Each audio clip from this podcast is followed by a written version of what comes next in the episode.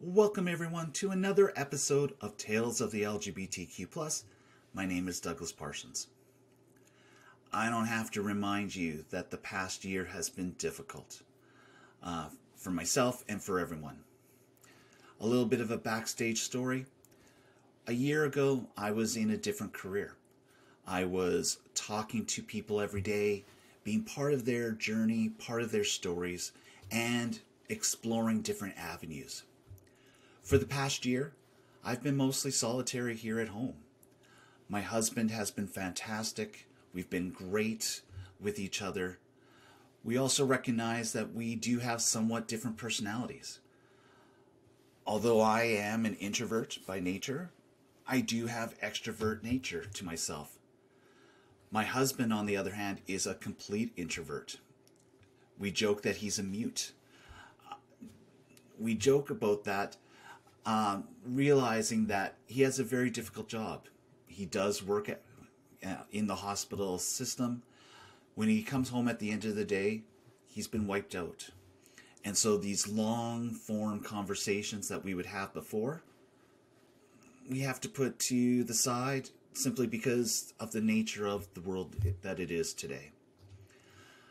I say all of that because I want to mention how much of a gift this podcast has been.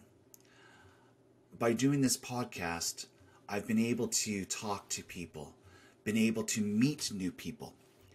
In fact, of the first 10 guests on this podcast, only two of them I've known from before COVID.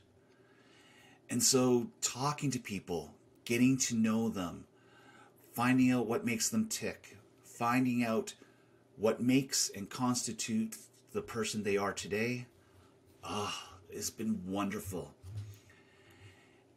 And there's a part of me that falls in love with each person because of their transparency and them trusting me and trusting you and sharing their story. Well, I don't know what the kids say today. I don't know if they say the word hella, but I am hella smitten with today's guest. Her name is Ashley Cardinal. And I want to say she is a young up and coming leader. But by saying young, it that somewhat sounds dismissive. So Ashley Cardinal is an up and coming leader. She's a leader right now. The past two years for her have been a huge growth period. At one time, Ashley did have addiction to substances. She has experienced homelessness. She's persevered and she's overcome and she's been finding her culture. And she has found that by learning her culture, she has grown. And the Ashley that you are going to meet is infectious. If you're watching the video portion of this podcast, it's hard not to watch her radiate her love and her kindness and the excitement of how she's overcoming what she's going to do.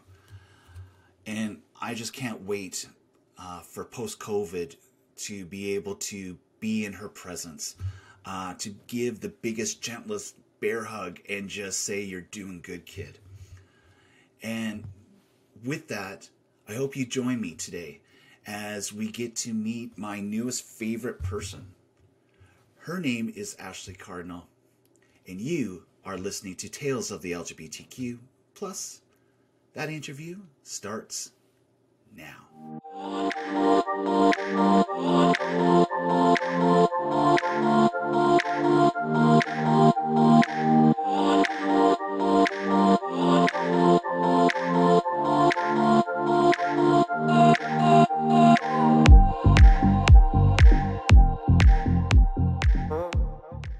Hello, Ashley. How's it going today? I'm great. How are you today? I'm doing fantastic. Thanks. So, Ashley, you came to my attention um, via Claire Perrin, who was an earlier guest on this podcast, and she said, you have to interview Ashley. She's an up and coming leader in the community, and she's someone you have to look out for. So, of course, I snooped about you on the internet, and I absolutely agree with Claire. I'm, I need to find out more about you. I'm excited about this interview, and uh, and to learn more about you, uh, your identity, and what you have going. So let's get started. Right. so Ashley, we have this LGBTQ plus rainbow umbrella. Where do you fit in within this umbrella? What is your identity? My identity is two spirit femme. I kind of feel a little bit sliding scale, if you would like to call it. That's the easiest way I can compare how I identify um, within with my energies and my feminine and masculine energies. Um, so I, yeah, two spirit femme. I guess that's a simple way to put it. Many of our listeners will understand what it means to be two spirited, uh, but let's back up and a definition. What is uh, the meaning of two spirited to you? To me, to be two spirited is to take on not just a um, uh, identity within yourself, but an identity within the community from my culture, I am Plains Cree. We have a history of two spirit people. Um, there is actually a Cree name for uh, the two spirited people, and I it totally slipped my mind, but it's uh, basically a loose translation of the in between people. And so, two spirited also means um, having um, feminine, masculine energies within you, and sort of the role within the community has to do with things such as culture, uh, uh, the spirituality, do things like the two spirited people within our in our history were the medicine people. They were the keeper of the orphans. They were the the leaders in uh, councils. Yeah, my understanding with um, the history of two spirited people is that they were put on a pedestal. Uh, they were put into leadership roles uh, a highly valued member within um, within the community itself. There's a term that you use, femme on a sliding scale, and I I love the sliding scale part, and I don't think I've ever heard that used that way. So there, I know I'm going to have uh, some female listeners uh, listening to that and go, "Can you tell me more about that sliding scale? What does that mean?" Well, um, basically, my how I identify myself, yes, visibly, I do within me, I feel femme, but there's certain parts of my spirit that are more um, on the masculine side, and I tend to be more on, um, like I said, sliding scale. Some days I'll I'll feed into my masculine energies, or some days I'll feed into my feminine. Some days I won't feed into either, and I won't won't really I, it just be sliding scale um, my even my sexual identity is sliding scale it's just who i choose to love and i feel more it's hearts not parts ah I like that. Okay, I'm going to be writing down a couple of these things because I like these quotations. So that and that and on Twitter that fits underneath the uh, the 130 characteristics or something too. So I'm going to use that one. Uh, there's there's a term I've I've heard uh, and that's being used within our FNMI community, our First Nation Métis Indigenous community, uh, and the term is indigiqueer. Can you tell me something about that term? Because that's something that's relatively new to to myself, and I'm not completely aware of what that means.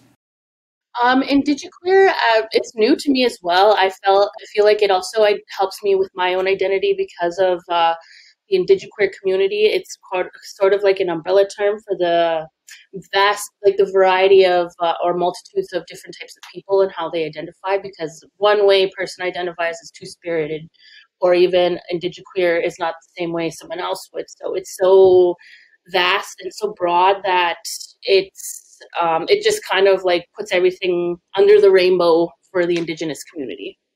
Yeah, and and as you mentioned, it's relatively new to you, so the term itself is changing and it's going to be identified or more hardened as time goes along. And I think that's part of why I love 2021 is because there's all of these relatively newer terms that are coming out because people are naming things as we're talking about things and it's exciting and scary and overwhelming at times but it's it's nice it's extremely nice now our conversation today we're going to talk about how you are the co-chair of the edmonton two spirit uh, society uh, we're going to talk about the red ribbon skirt project that you are part of and leading we're going to talk about the Bear Clan Beaver Hills House group. We're going to talk about your spirit name. They're the Alberta Humanitarian Initiative. I'm exhausted already. But before we do all of that, um, the people who are going to be listening to this interview just through the audio is going to miss this. But uh, can you show me your hands? Oh, oh, what is that bright shining thing that's on your finger there? Well, I got recently engaged on, on Sunday um, to my partner Karen, and so I've I've been wearing this since we started. She gave me this as a gift when we first started seeing each other last year, and I just kind of been keeping it on my finger ever since. And then I got her a ring, and I proposed to her on Sunday, I believe. Yes, yes, yes. And I saw that. Um, where did you propose to her?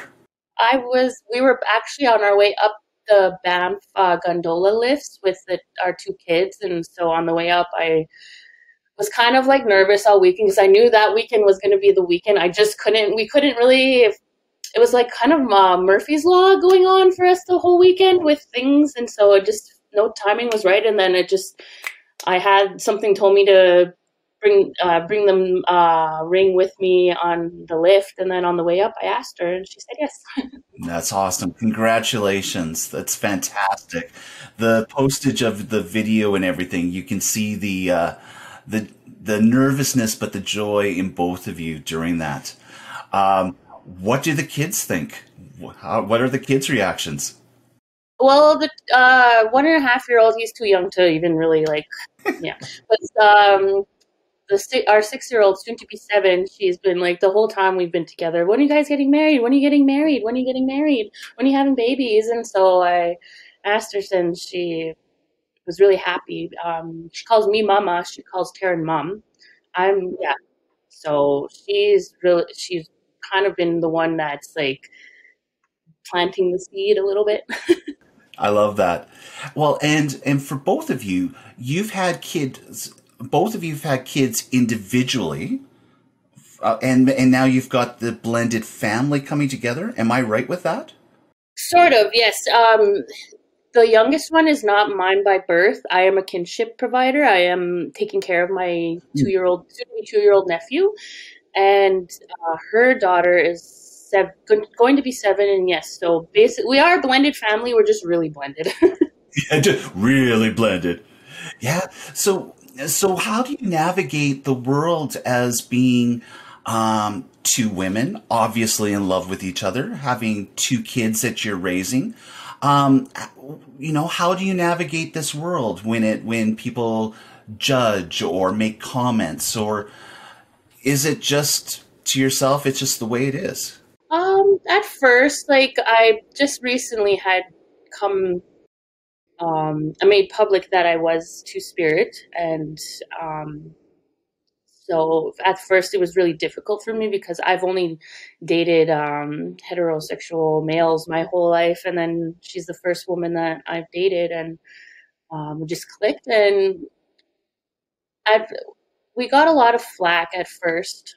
Um, you know, a lot of individuals or people. I don't want to say who. It's just a fake or it's this or you know and it's not right and shouldn't be kissing in front of uh, Taylor or my you know my stepdaughter but the way I see it is I don't I've learned not to take what people try to project onto me personally and kind of been doing a lot of work on myself to decide what's mine to carry and what are other people's things to carry and so that works really well for me.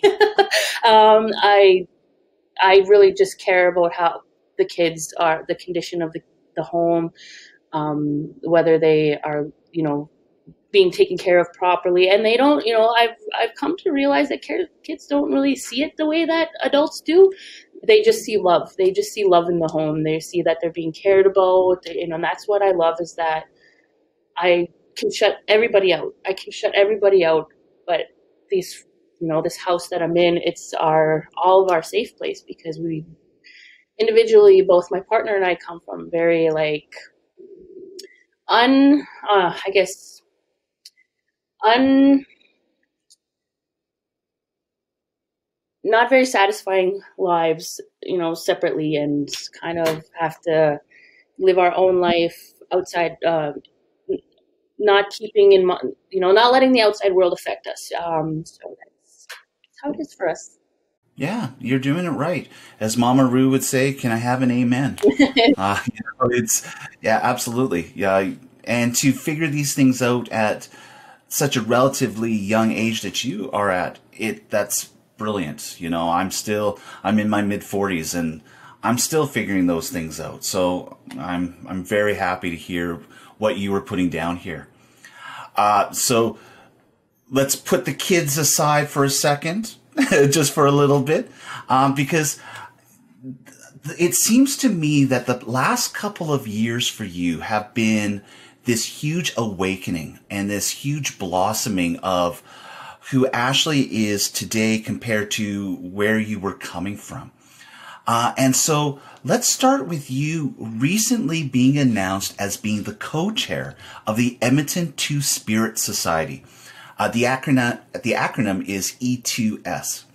So first, what is the Edmonton Two Spirit Society, and what is it that the group hopes to do? The Edmonton Two Spirit Society is a non-for-profit organization in Edmonton that serves the uh, Two Spirit and or Indigiqueer community within the Edmonton area, but soon hoping to expand to serve our Two Spirit community members outside of Edmonton. And what we do is we provide services such as um, a counselor if you are feeling trigger warning, if you are feeling having thoughts of suicide. We're doing. Um, we're actually working on. We do beading socials where uh, we have it. Uh, people they send out beading kits, and every Saturday, like every Saturday there's a different project going on, and you can go on Zoom and meet with the beading teacher, and you can just talk and learn how to bead, and there um, do things like we're working on getting training for our, our members of um, suicide prevention, crisis de-escalation, um, mental health first aid. We are doing things such as uh, providing COVID supports, whether it's financial or uh, mental and just kind of really shaping our our our vision based on how we can support our two spirit and queer community members during covid and so um, we have projects going on right now that i'm not allowed to talk about but honestly they're like i will when they come out it's going to be an educational video series and it's going to be so wonderful it's like a documentary currently doing some filming and um, it's really wonderful. It's um, being able to work with such a, I work with uh, a, a really diverse group of people and I feel this role that I'm in as the co-chair, it gives me the opportunity to give back to my community and work alongside people who share that same vision in order to, you know, we as we go along you know the needs are always going to change. There's always going to be a new gap to fill.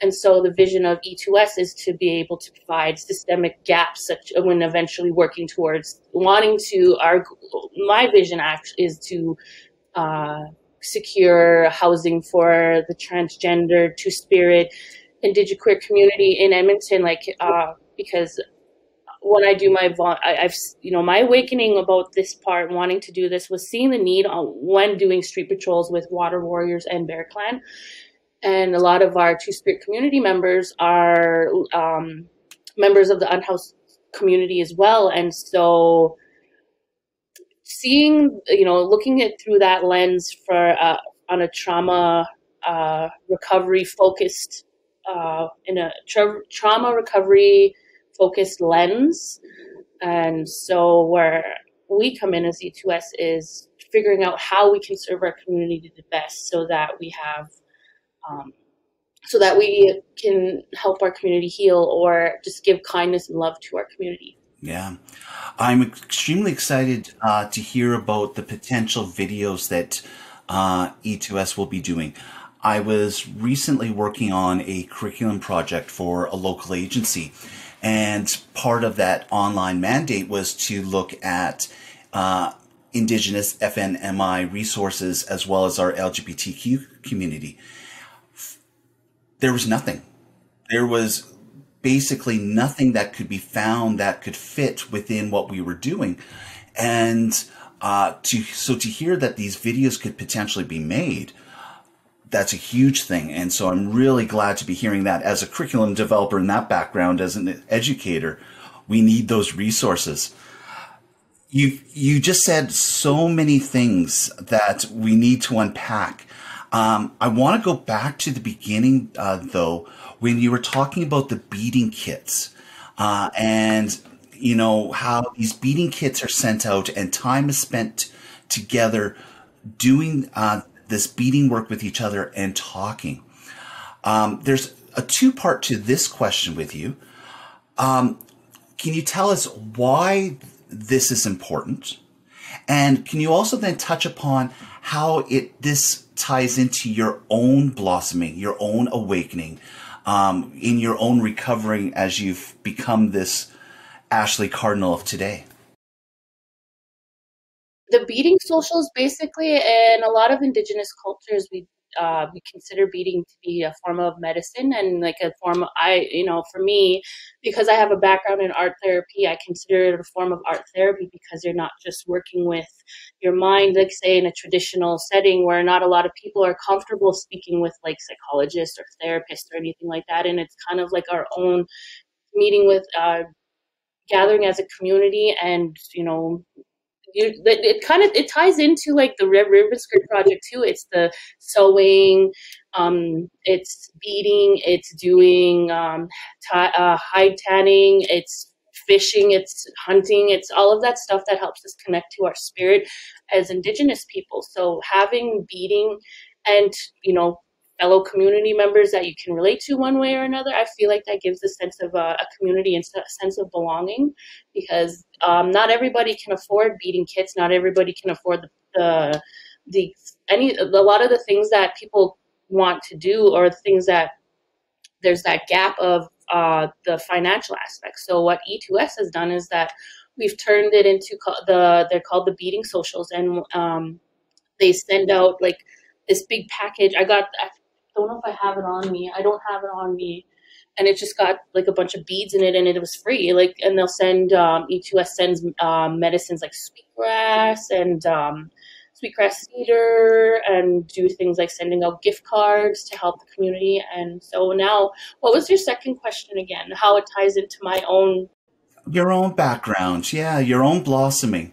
Well, I have a, like uh, my history is um, not a very good one. I come from a background of trauma, addiction, intergenerational trauma, and addiction, and a lot of mental health um, issues that never really addressed until later on in my adult years. And this position, going into the position as co-chair with Edmonton Two Spirit Society, it's definitely helped me um, understand um, that there my identity inside that my people there's a there's a there's a whole teaching there's whole um, there's whole teachings and ceremonies and songs and um, and it just makes me like I can relate it to my own experience. It makes me feel like I have a place. And I you know like that I identify somewhere with somebody. And though I am the kind of person I'm a lone wolf by by nature I feel because I am doing this work with the community. It's helping me heal at the same time because when I get presented with new things that come up, like when the first time I did a, a street patrol, how emotional that uh, a street yeah street patrol, how emotional that was, and how eye opening that was, and the reality checks. You know, I'm very I'm fairly new to my life now, doing community work as compared to where I was up until I'd say 2019 is when I started doing my spiritual journey, I'm taking it a lot more seriously. I have uh, been in recovery going on. In August, it'll be two years. I'll be two years sober. Um,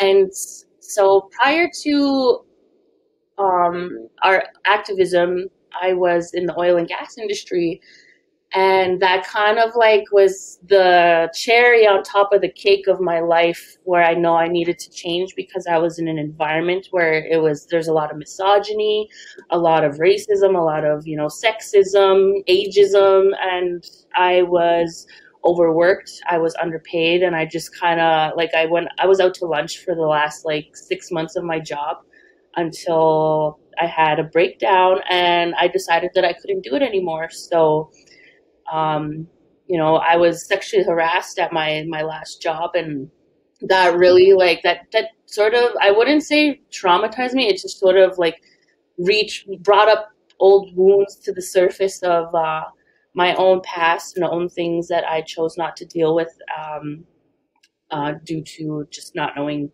that there was a way out of the way that I was living. And so uh, 2013 was the first time I went to rehab, and I spent about, I was 23 years old. I spent about four months in rehab. And so that's kind of where it started for me to like, but it was like the journey to like recovery was like this, you know, all over and just so not linear. Like I, I'm like, oh yeah, if I deal with this, everything's going to be great. I didn't realize that healing is a lifelong journey. and, you know, even like, even now it's, there's a lot of things that in my life that I'm, you know, I'm working on. But now, given the position with E2S, I'm in a position to be able to stay outside of myself, not get stuck in my own head. And I feel like serving others in the community is where I feel my, um, I feel most needed and I feel most content with is helping other people because I meant if I, I got myself out of my, my situation and, you know, I want to give back um, and sort of do right after all of the messiness and darkness that was uh, once my life. Yeah. Uh, it's that's fantastic, and when you see all the things that you've accomplished in the last two years, you you have to know that you are on the right track. You, you like you know this. Um, looking at indigenous culture and the medicine wheel, and you were talking about beading obviously you knew a little bit about your culture beforehand and how important it is, but why was it two years ago when things went inside you and where you went, oh, my way out or my way to recovery is through understanding my own culture and the practices? Was there an epiphany with that, um, where you, you where you allowed yourself to embrace your culture more? Is it that simple? Um, I grew up actually like from when I was a tiny little kid up until I was about nine or ten in a cultural setting with my family, but I had a lot of uh, a lot of traumatic things happened around that time where I had to leave. And so we lost that. I moved to a city and I moved out of my reserve and I lost that connection to, to ceremony. And I guess my spirit somehow knew that even from back and then having that feeling of being like a sweat lodge or even having a ceremony with myself, smudging, being in nature. I never really put the cultural aspect into my recovery as much as I should have. I felt like I don't need anything. I'm good. I got this. Like I don't need nobody. I I just don't have to drink, don't have to do drugs, but I was very humbly put in my place when I realized how important it was for me to connect with my own culture because of the fact that when it comes to ceremonies, it's a connection with yourself and it grounds you. And when I feel grounded, I feel like I, I have a better, I have a more clarity. You mentioned something great about spirit, and it's a great lead in to my next question. I understand that you have a spirit name. Uh, and this isn't just like a nickname that's given to you by friends, but there's a deeper meaning and connection with that. So, can you tell me more about your spirit name? I was a resident at the Poundmakers Lodge treatment facility in 2013, and every Friday they had this sweat lodge there. And so, um, one the elder that was there at the time had I had been sitting with him after one of the sweats, and he was. I asked if he could give me a name, and that's he.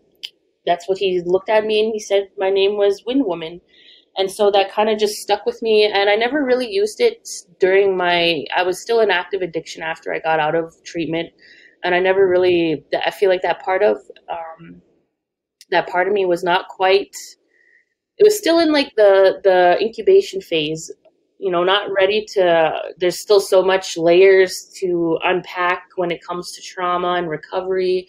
And so with a spirit name in in the cree culture you just you usually you can't just give yourself the name. You can't just you have to do ceremony you have to do certain steps and you have to discuss it with an elder and you have to offer the elder protocol and protocol could be anything such as uh, sweetgrass sage uh, if, it, if you can monetary prints anything like that. Is just what you what you are willing to give in order to get that name because it, everything works in works in like synchronicity. It's like you have to give something in order to get something. And um, with the spirit name, you can you can get a spirit name at any time in your life. Even a non-indigenous person can get a spirit name. That's a spirit name that's kept how you how you um, how you connect with the higher like with the creator.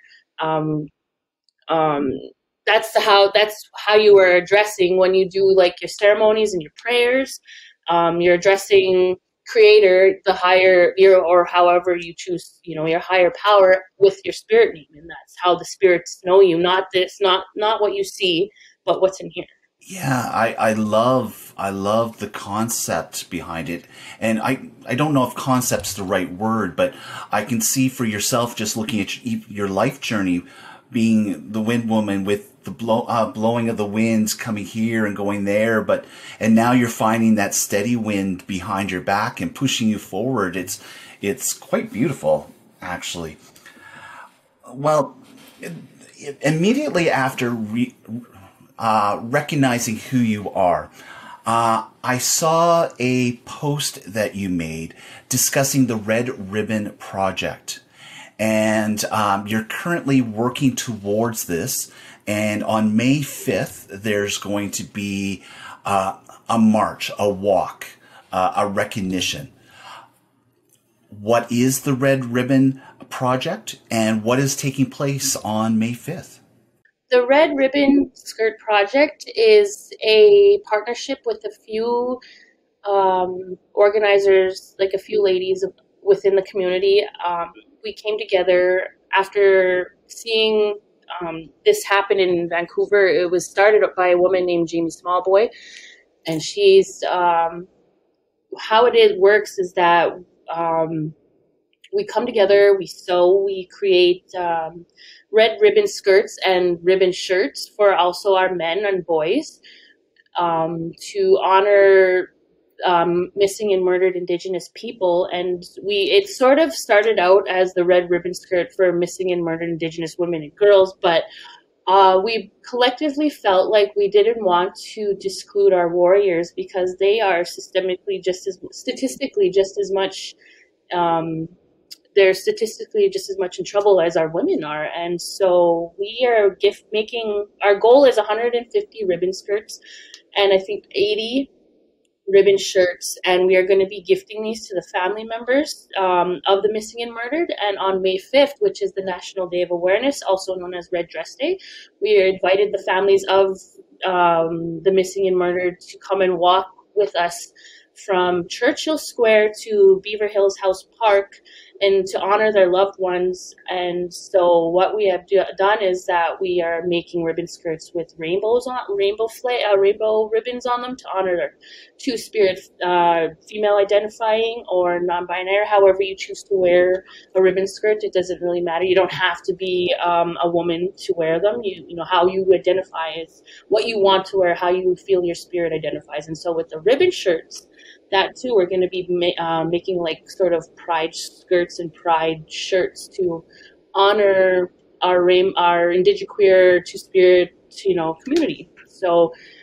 when wearing these ribbon skirts, there's a lot of um, spiritual and ceremonial practice and purpose behind the ribbon skirts because for many many years indigenous people were not allowed to wear regalia. They were not allowed to practice cultural things thanks to you know colonization and the implementation of the indian act.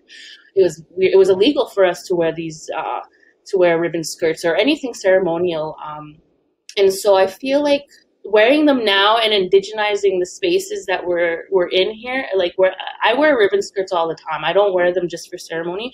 I wear them just because it's part of like i love wearing ribbon skirts. I feel so beautiful in them. I feel powerful. I feel i'm i'm connected with my my ancestors and those who have sacrificed before to you know uh, the people that were not allowed to practice or be who they were and are which is indigenous people. And so now with the ribbon skirts, that's kind of like a, um, a decolonization method is to wear them and share them with uh, the family members. Because usually these ribbon skirts uh, they can range anywhere. Each individually can go up to like $200 sometimes even more. And so we managed to gather enough donations and like community support so that we can able to do that. And uh, even with the gofundme we're able to disperse some of that fi- that those funds everywhere, like divvy it to little community initiatives. Like some of the funds are going to be going to their clan to help support in the search for Billy Winnell Johnson. And so these um, these projects kind of like tie into one another in a way. Yeah. Well, and it's important to say that um, there are over 1,000 or over 1,200 missing Indigenous women uh, in Canada at this moment. Um, and there's some publicity about that, but overwhelmingly it doesn't get talked about. And it's only been in the last few weeks where uh, the BC government as well as the Alberta government have been able to announce um, the cell phone services being placed on what is known as the Road of Tears in northern British Columbia because there's no cell phone service uh, along that highway, and many missing women um, have disappeared in that area. So it's 2021, and we're only now getting to that type of work, which was laid out in the reconciliation to be done, et cetera, et cetera. And that's a topic upon itself. Yep. Um, now, I'm always going to come back through things through my cultural lens, and I I identify and I know that I am a cis male um, who's part of the LGBT community, but I understand that with my skin color as well as my uh, hair color, my gender, that I have privilege. Uh, I've been able to create space for myself that others cannot. Now, I would love to take part in the red um, red ribbon skirt march.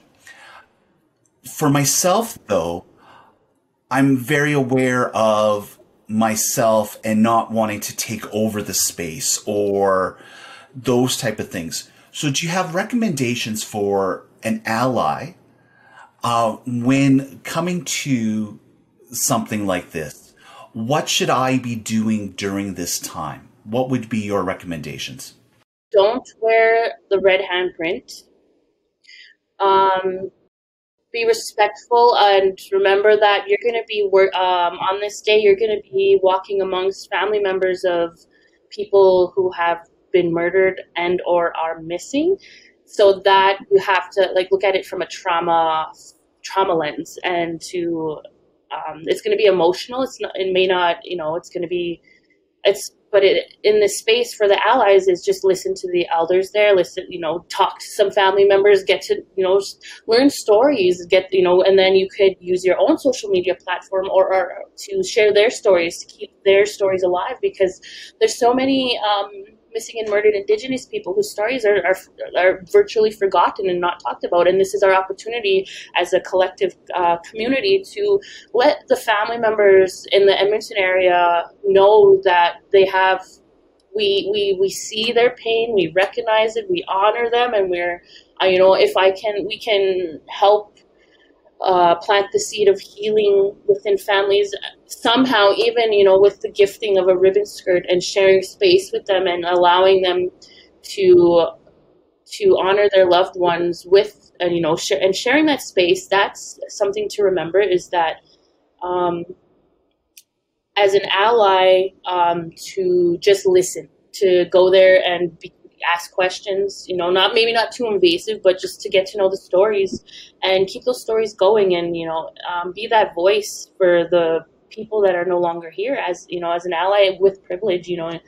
There could be a lot of stories that get told just by going there, and you know, even them telling you the story and you knowing their story, you know that's that's a step in the direction of uh, of the truth and you know the truth of, and the reality is we're in a human rights crisis violation that's been going on since what 1492 mm-hmm. Yes exactly the systemic racism which is built within all of our systems um, that's a topic upon itself too so much to unpack well earlier, you mentioned being part of the Bear Clan Beaver Hills House um, and the patrol that's taking place. And um, this is something that's been going on for a number of years, I believe. Uh, can you tell us more about the Bear Clan Beaver Hills House? The Bear Clan Patrol started out in Winnipeg, and basically it's kind of like um, similar to what Water Warriors does. Um, they do street patrols, they do community security, they do. We're basically because of the relationship that uh, many racialized uh, people have with police or law enforcement. Um, it's we are basically the people that um, advocate for the unhoused or you know the unhoused community while simultaneously providing things such as harm reduction um, food water um, warm clothing basic human necessities that us as you know we take for granted. But these things um, with the bear clan is um, it's uh, indigenous uh, led it's indigenous run. It's um, a grassroots organization. It's uh, there's eight, I believe, eight chapters in on Turtle Island and Edmonton. Beaver Hills House is the most recent one. Uh, there's one in Calgary. I know there's uh, they call it the Sage Clan in Lethbridge. So they do like the harm reduction, all of that stuff, and so it's more so empowering the community to help those that you know are living rough, let, uh, to put it loosely. Yeah, the uh, the Water Warriors Yeg was mentioned in episode three of Tales of the LGBTQ plus. Uh, Claire Perrin, uh, who was the guest on that episode, uh, is one of the co-founders of of that initiative, and they're working very closely with the Bear Clan uh, in making sure that the homeless is being taken care of here in the city of Edmonton. So if you want to learn more about Water Warriors YEG, I recommend you go back to episode three and uh, on all of our sites and uh, take a, more of a listen to that. Uh, you mentioned about uh, being part of your first patrol and going out and helping and how it there was a lot of things that were taking place and it brought up some things within you. Um, we do know that in Edmonton, as well as throughout Canada, there is a high percentage of FNMI Indigenous people who are homeless and living on the streets. Um, in fact, I believe you came across somebody that you knew uh, from before. Um, that it's a very personal question I'm going to ask you here, but can you talk about that experience and for yourself as being a co-chair of the Edmonton Two Spirit Society? Does that just push in your initiatives and what you want to do? Is that now you've got more power within the system? Uh, for when I first saw somebody I knew on the streets, it was a really difficult reality check because it's somebody's mom that I grew up with and I always saw her in my community and then, you know, seeing them like that, it's like there's something there's that gap there like what happened? Like how can you know, like and you know what happened with, you know, many indigenous folks. There's a lot of um intergenerational trauma. And so going on these patrols kind of really puts a, a paints a picture of the reality of uh, colonization, the after effects of resident the residential school syndrome that you know uh, 60 scoop syndrome, day school syndrome, all of those things that you know um, it's very evident that there's uh, there's a lot of need and there's these gaps. Like I always refer to calling them the gaps because there's a need there. That's um, how can we fill that need? And with and seeing my own people, it it it, it was it's hard sometimes, but I mean, if I could be the you know one person to just offer them a kindness, um, then that makes me happy.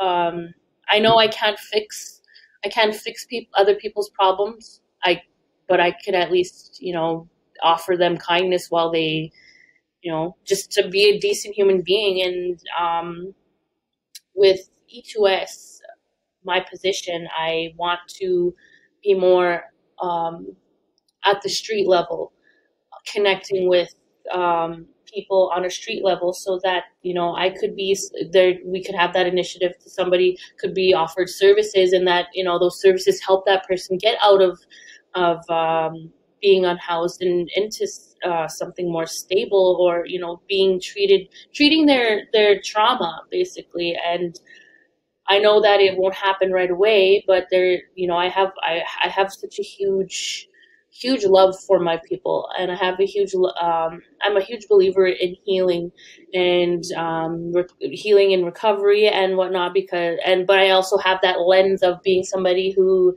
um, has been on that side i've been homeless i've been on drugs i've been i've been down on my luck and what i keep in mind is during those times those people that just showed me a little bit of kindness and knew my position knew what i was going through and just didn't make me feel bad about it, didn't put me down, didn't judge me, anything. It just was always just kind. And I'll always remember those people when I was down, the people that kicked me when I was down, or the people that helped me when I was down and just walked with me. And so now it's kind of like a pay it forward for me to give back and help as many, you know, help my people um, and show them love and kindness.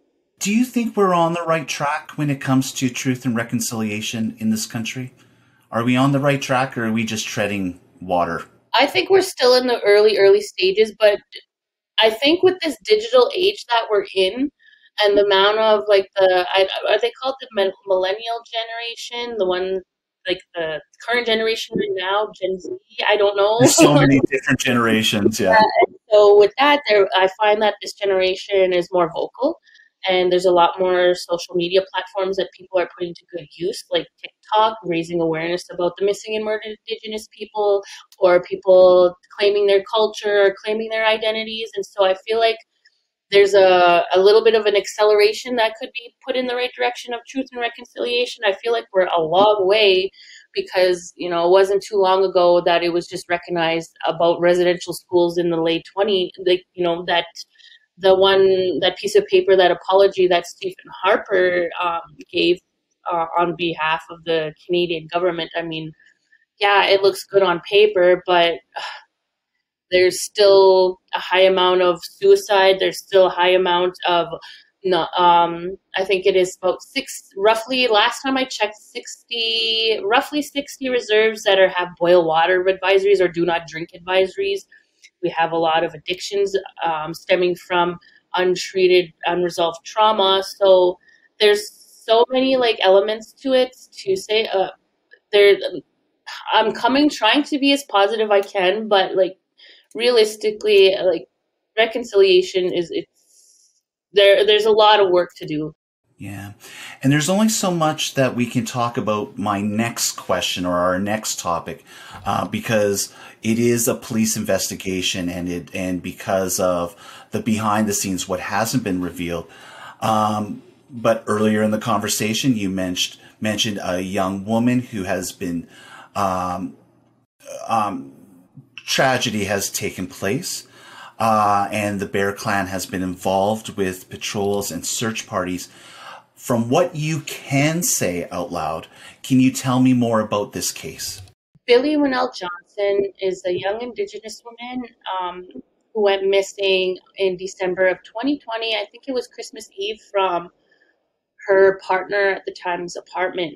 And so, what the media or what is not known is um, the search is basically um, he's already been charged. He's he's in jail right now. Um, responsible. It's just finding.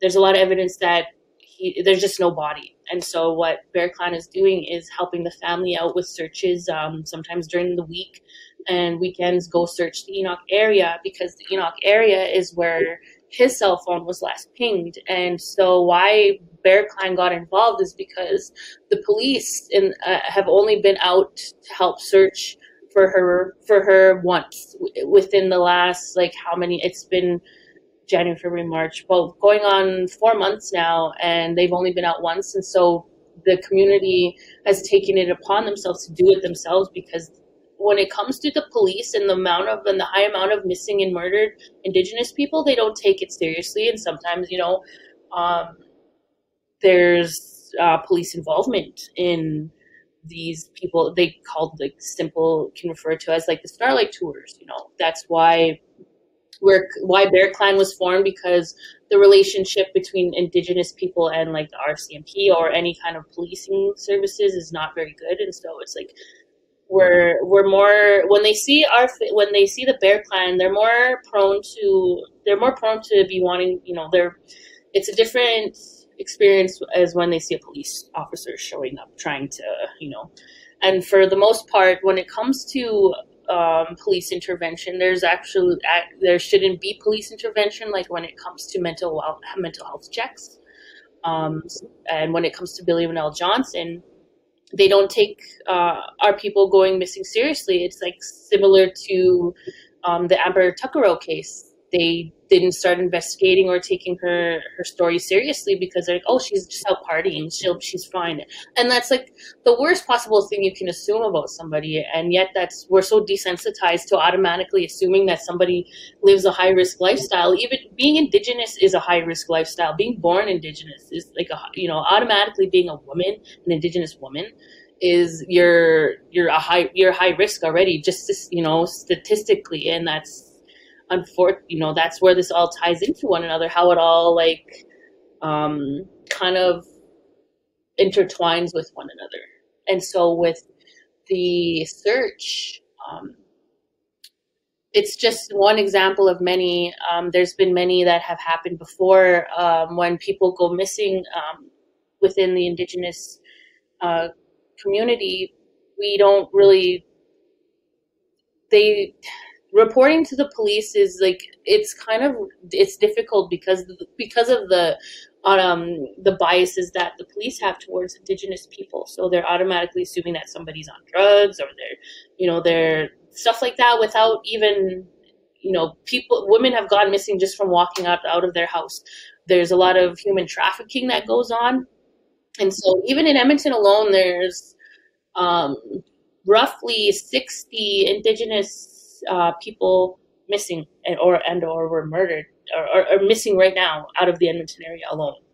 So that's a very like one is too many. Like sixty people that the they they just they'd rather go. Uh, you know, I don't know. They just the priorities of uh, of the priorities of police or anybody is different, and it's like it's it's sad how not prioritized our our indigenous people are when especially when it comes to like them being murdered and or, or are currently missing we have to take it you know if it was a white kid that was missing if it was a white woman that was missing there'd be police and dogs there all the time like you know stuff like that. And unfortunately because she's indigenous it's so like the the, the, the desensitizing of of how to approach um, missing and murdered cases is it, they're not taken as seriously as they should, and it's half-assed. Excuse my language. Nope, you can swear as much as you want here. I'm trying not to, but yeah, and so uh, we have the people. There's callouts. There's a group on Facebook. It's called the Search Party for uh, Billy Winnell Johnson. And if people want in the Edmonton area want to come out and help, you could join in that Facebook group. There's the family members. You can meet the family members, and um, they search different areas. And they're working with a organization called the Wings of Mercy. And the Wings of Mercy is kind of a, it's a non for profit that does. Uh, they set up ground search parties. They they do uh, uh, drone searches. And so that's they've been out there with the family every weekend since January. Um, doing ground searches, and now they're going to be putting drones and uh, expanding their search in the Enoch area. So that's that's a good thing, and um, you know it's unfortunate that they're these things. You know the they shouldn't be they're not taken as seriously as they should be. So you know that's where the community comes in. It's like you know we have to help our own. Well, and the police are using the excuse that it costs too much uh, too much money to do a search uh, plus other things. Um, hey, let's call for what it is: systemic racism within the police services. And I, I've been helped greatly by the police services. There's things that have taken place that the police have helped me.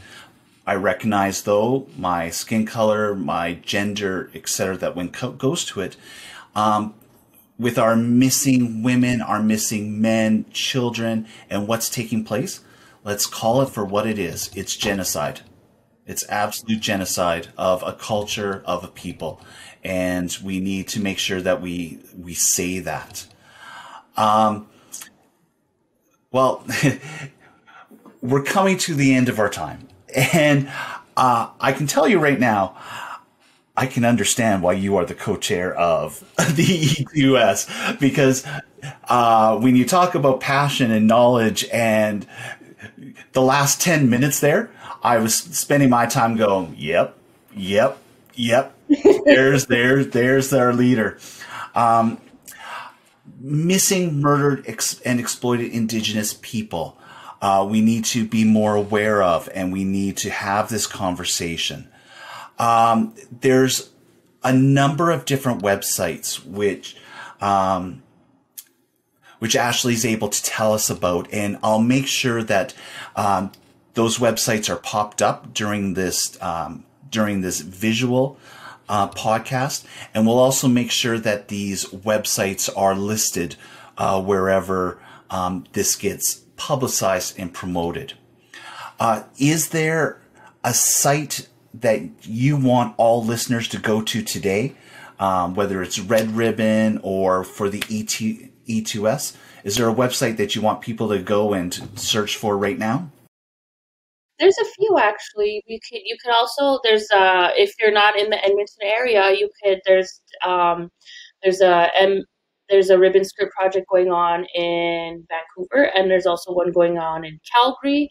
Um, you can check out that on Facebook. It's the MMI2G at G2S Ribbon Skirt March in Calgary. I don't know the exact name. There's so many acronyms. It makes yeah, it's hard sometimes. Edmonton Two Spirit Society website, www.e2s.ca, and talks about our mandate, our our vision, the projects we're working on. You can meet, uh, see the board members, and uh, I could apply to be a member of the community, uh, the two, uh, be a member of the E2S community, and you could get sign up for emails. And if you are uh, a member of the Two Spirit and or Indigiqueer community, you could also join and you could be a part of it and you could get things like free training, you can get medicine, you could get connected to ceremony and cultural aspects. So if you're in the Edmonton area and you don't know where to go and you're questioning your identity, come to E2S and we'll help you out. We have uh, Two Spirit counselors um, that we have been um, sort of contracting that are uh, to help with the members in our community that are experiencing suicidal thoughts. And so there's that. And uh, soon you could check out 211 and E2S will be there. I just, I'm not entirely sure when. And you could also check out our, uh, the Search for Billy Winnell Johnson Facebook page. You could check out the Red Ribbon Skirt Project on in uh, for Edmonton, you could come down to the the church. We're at Saint Faith's Saint Faith's Anglican Church, one one seven two five ninety third Street, and we'll be here right up until the first, doing as much sewing as we can. We've switched it from Monday to Friday, one uh, ten to three, from um, Monday to Friday. No, sorry, Monday to Wednesday, uh, 10 to 3, and then Thursday to Friday, Thursday, Friday, it's 1 to 8 p.m. So anybody that can't come during the day can come in the evening and you can come learn how to sew. You can come uh, meet your community members. You can come in, you know, just sit in good, you know, like we have a bunch of tables in this big space and we're all socially distanced. We all have our own little sewing machine and it's just nice to connect with community members and, and, and connect with people who somehow are affect also affected by the why we have to create the Red Ribbon Skirt project to begin with. And so it's nice, and it's nice to meet like-minded people. Come have some snacks, come say hi, and so that's my big um, that's my shameless promotion for the project. you can tell in your eyes, and you can tell in your voice. Hey, final question for you. What would the Ashley Cardinal of today say to the 15 year old Ashley Cardinal if you had the chance to? Going to be a rough journey, but you'll be okay. And just um, love yourself as best as you can throughout this whole messiness because somewhere down the line things are going to change for you and it's not always going to be difficult. So, um, what you're going to be experiencing in the next 15 years is not easy, but you'll turn out, you'll be okay. Yeah, she's going to be more than okay. More than okay. You're a leader, Ashley. I'm so I'm so happy to have been put in contact with you, and uh, yeah, you're you're doing really well, and I'm I'm thrilled that you've been able to share your story with us today. Um, this entire uh, the entire reason for doing this type of podcast is to identify people who have a story to tell, and it's a love letter to the community in many ways. And I'm just so thrilled that uh, there's people like you out there who's spreading the love and making that type of change that we need um, within the community, our own LGBTQ plus community, uh, two spirited community, but our community as a whole. And um, yeah, chosen family, it's important. So thank you, chosen family. You're doing well, kid. so uh, to everyone who's listening, on behalf of Ashley, uh, thank you for listening to our conversation today on Tales of the LGBTQ+. Plus. Uh, my name is Douglas Parsons, and uh, come back to us next week. Until then, be good, and please remember to text when you get home. Until next time.